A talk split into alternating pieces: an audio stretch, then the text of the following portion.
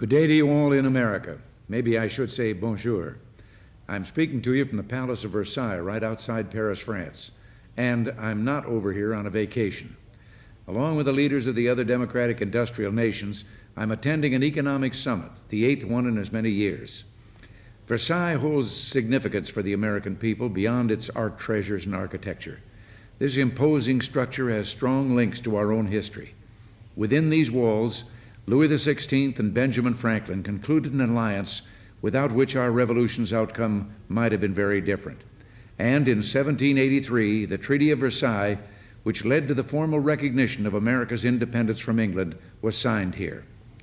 Now, I don't want to give you a history lesson, but the Versailles Peace Conference, which settled World War I, also greatly affected us as a nation.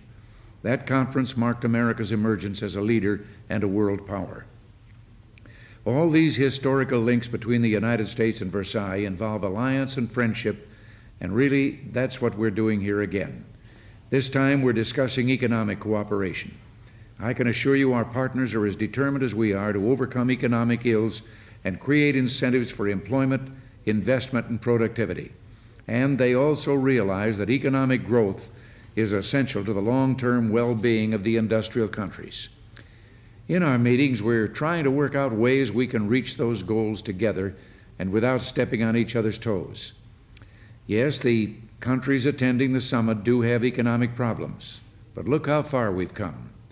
Out of the ruins of the last great war, we have built thriving democracies, solid friendships, and fundamentally sound economies. We have a right to be proud of our contributions to the economic strength of these industrial democracies. Today is the 35th anniversary of the Marshall Plan, a program that shines as an example of how we've worked for the betterment of our sister democracies. I think it's appropriate that this anniversary occurs here among our friends. Our presence demonstrates America's continuing commitment to the democracies of Europe, Japan, and Canada. After we leave France, we go to the Vatican to call upon His Holiness the Pope and to Rome to visit the government and people of Italy. Italy is a warm and form, warm friend of the United States, and we couldn't be in the area without stopping by. And then back on the plane, and we're off to England, a nation whose American ties are as thick as its fog. The next summit we attend is the NATO gathering in Bonn, West Germany. As you know, NATO's origins go back to the North Atlantic Treaty of 1949, which provided for a defensive military alliance of Western Europe and North America as well as political and economic cooperation. It is this alliance and its deterrent strength that has kept the peace for the past 33 years. At the NATO summit, we'll work to preserve that peace by strengthening our defenses and demonstrating the alliance's firm resolve.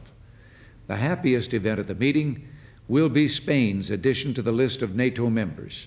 A democratic country has freely chosen to join other nations in an alliance for their common defense.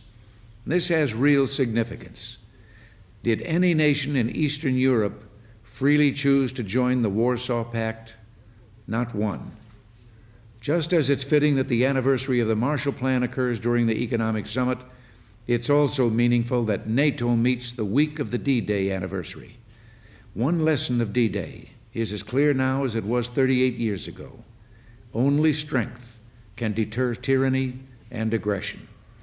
The dawn that rose on the English Channel that June morning revealed a horizon alive with thousands of ships, the largest armada in history. From England, the long awaited message went around the world. Under the command of General Eisenhower, Allied naval forces, supported by strong air forces, began landing Allied armies on the northern coast of France. It was a simple statement, but the operation had been years in the planning.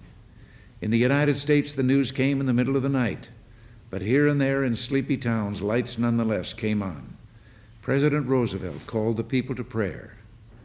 Almighty God, our sons, the pride of our nation, this day have set out upon a mighty endeavor. Well, it was a mighty endeavor, an endeavor of liberty, sacrifice, and valor. As we honor these men, I pledge to do my utmost to carry out what must have been their wish that no other generation of young men would ever have to repeat their sacrifice in order to preserve freedom. This is the last of this series of radio broadcasts, but I'll be back before too long. Until then, thanks for listening, and God bless you all.